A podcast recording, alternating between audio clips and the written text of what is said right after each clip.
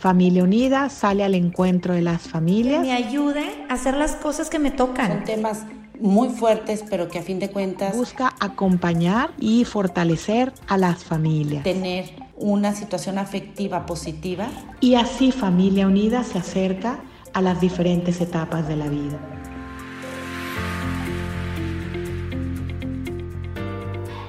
¿Qué tal? Soy José Abraham Belío. Bienvenidos a este podcast de Acompañándote en tu vida de Familia Unida. Es un gusto estar con ustedes después de seguir acompañando a tantos matrimonios en búsqueda de estas soluciones, y no nada más soluciones para tener una mejor relación, sino también para tener una mejor experiencia de lo que es el amor. Porque la única manera de aprender amar es en gerundio, es amando. No hay más. La única manera de aprender a perdonar es perdonando. Y de eso vamos a platicar el día de hoy en este podcast del perdón, la segunda parte de qué estrategias nos pueden ayudar para aprender a perdonar. ¿Cómo perdonas? ¿Cómo pides perdón? Vamos a platicar, entonces vamos a dar algunos tips que te puedan ayudar para aprender a perdonar. Y todos estos, estos tips que te voy a dar son con base en Tomás Melendo, en Francisco Ugarte Corcuera, que son dos libros, ocho lecciones sobre el amor humano, del resentimiento al perdón, y estos dos tips que te vamos a dar el día de hoy, que nos puedan ayudar a poder comprender más el amor humano, a poder analizar objetivamente la gravedad de la ofensa que el otro hizo o está haciendo y que muchas veces no sabe que es en contra de mí que es en contra y en peligro de nuestra relación, en peligro de vulnerar, de lastimar el vínculo que nosotros hemos construido. Entonces te quiero dar varios tips. Uno, no intentes adivinar las intenciones del otro. Hay que preguntar para ver qué tan objetivo estoy siendo con lo que sucedió.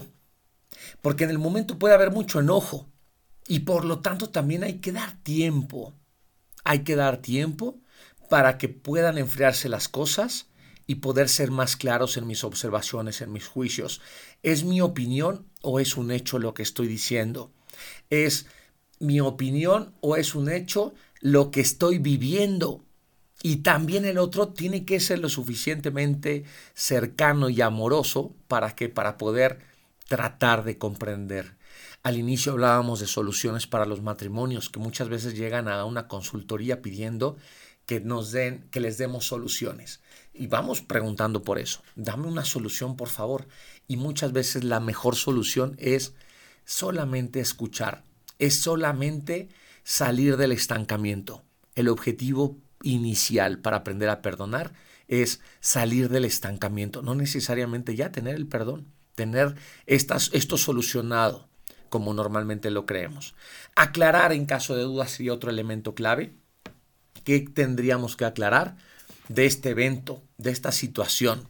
No basarme en chismes. hay que ser más objetivos porque la objetividad nos ayuda a poder comprender que también somos humanos, que cometemos errores, que nos podemos equivocar. Decíamos en el podcast número uno del perdón que también es cierto que tenemos que aprender a perdonarnos a nosotros mismos. Y la comunicación es un elemento clave, porque la comunicación me va a ayudar a saber por qué lo hiciste, qué estaba pasando en tu mente, en tu corazón, en qué circunstancias fueron en las que tú, cónyuge, amado, amada, decidiste hacer esto. Porque es cierto que yo pude haber sido eh, contribuyente, vamos a ponerle esa palabra, contribuyente para que tú te sintieras no querido o no amado, o no querida o no amada, y tomaste otra decisión en contra de nuestra relación, de este contrato de exclusividad. Pero eso no significa que por mi culpa, por mi responsabilidad, tú tomaste esa decisión. Eso es muy importante, muy importante, porque luego el infiel o el que se encuentra en esta deuda dice, es que ya no tenía otra opción y me obligaste a hacer eso. No, no, no. Aquí no hay una obligación. El responsable fuiste tú de haber apretado ese botón. Pero por lo tanto también la compasión, como lo platicamos, es cierto que entra en un punto importantísimo para decir, quiero perdonarte, pero quiero saber qué fue lo que pasó. Y ese perdón es incondicional, es decir, no es te perdono si haces esto, te perdono, no, no, no, son dos elementos separados. Te quiero perdonar, pero no sé cómo. Es la pregunta de muchos. No sé cómo hacer para olvidar. Pero cómo, y ahí entra la maravilla del amor, donde el otro puede decir, ¿cómo le hago para poder ayudarte a vivir este dolor? Y esa es la clave, porque muchas veces decimos, es que mejor separémonos porque así voy a pagar mi deuda. Es que mejor separémonos para que ahora sí me extrañe, para que ahora sí me valore. No es la mejor solución en la mayoría de los casos. Habrá que estudiar caso, a caso, pero no es la mejor solución. Perdonar sin guardar rencor. No alimentar el resentimiento ni estar recordando constantemente el error. Porque hay ocasiones en las que dicen, oye, te perdono, pero eh, te vas de la casa mañana. Y ya que el hombre está afuera, pensando que el hombre fue el infiel, y el hombre está afuera con las maletas, le dice, no sabes qué, no te vayas. Recuerdo ese caso donde le dice, no te vayas, mejor vete hasta que se case el último hijo.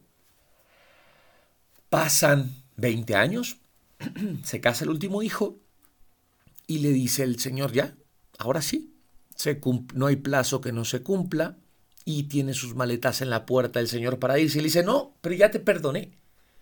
Ya eso que fue un infierno para mí, ya lo perdoné. Y dice el Señor, perdón.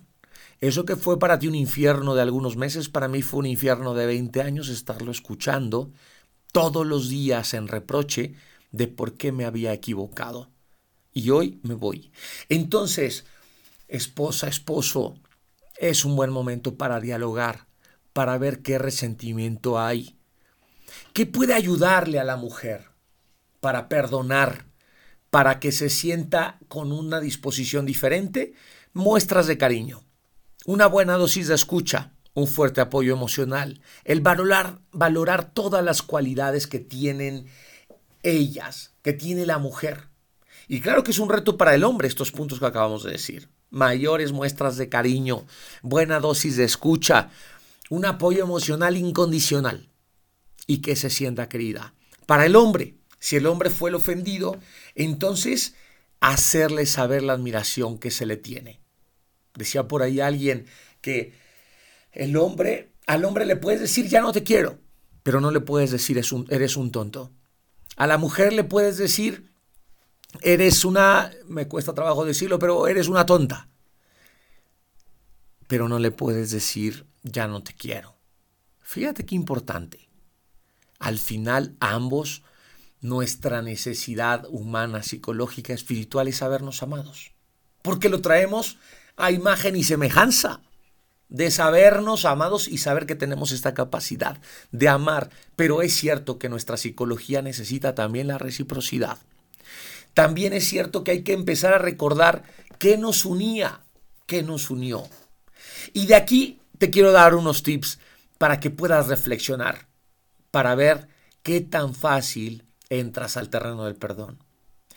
Y te pido que pienses en esa persona que a lo mejor te ha herido, en ese cónyuge, que, especialmente hoy pienses en tu cónyuge.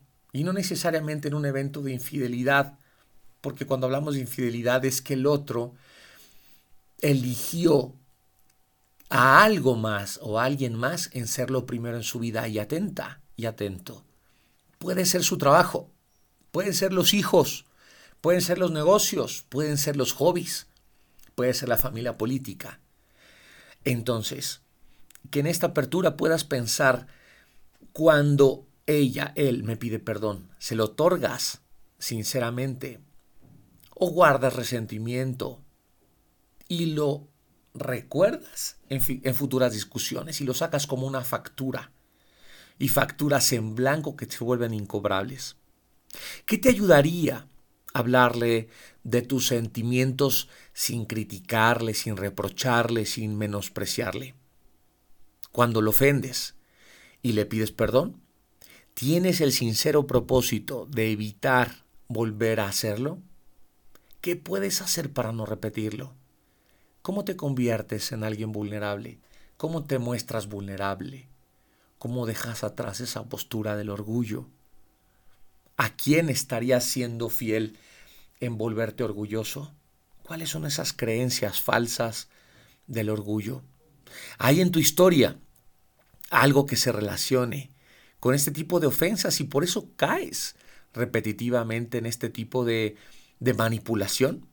Porque también es cierto que el mal nos manipula y nosotros creemos tener control sobre ello. ¿Cuáles son las características que más aprecias de tu cónyuge? ¿Cuáles son esas actividades que más disfrutan juntos?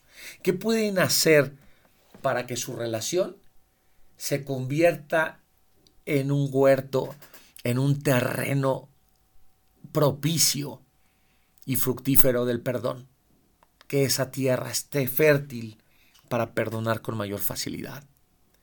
Haz una lista de las cosas que has hecho y tu cónyuge se ha sentido herido y de las cuales te has arrepentido o te quieres arrepentir. Por ejemplo, de actos que has hecho, por ejemplo, de omisiones, faltas que has hecho y que las has hecho inconsciente o conscientemente, pero que cuando alguien las recuerda o las pone en la mesa, aunque no sean de la manera adecuada, te cuesta trabajo aceptar. Y que el siguiente momento que puedas empezar acercarte a tu cónyuge pueda ser con una mirada, pueda ser con un con el tacto, con tocar su mano, con tocar su mejilla y decir aquí estoy. Y si lo acompañas con las palabras indicadas, créeme que va a ser una experiencia fundamental para tu relación. Va a ser un hito reparador en la relación de ese dolor que alguna vez ocasionaste de manera intencional, pero que estoy seguro que no lo entendías. Hasta hoy que estás dispuesta, dispuesto a perdonar al 100%. Ánimo, el perdón es un acto de la voluntad, es un acto de decir si quiero.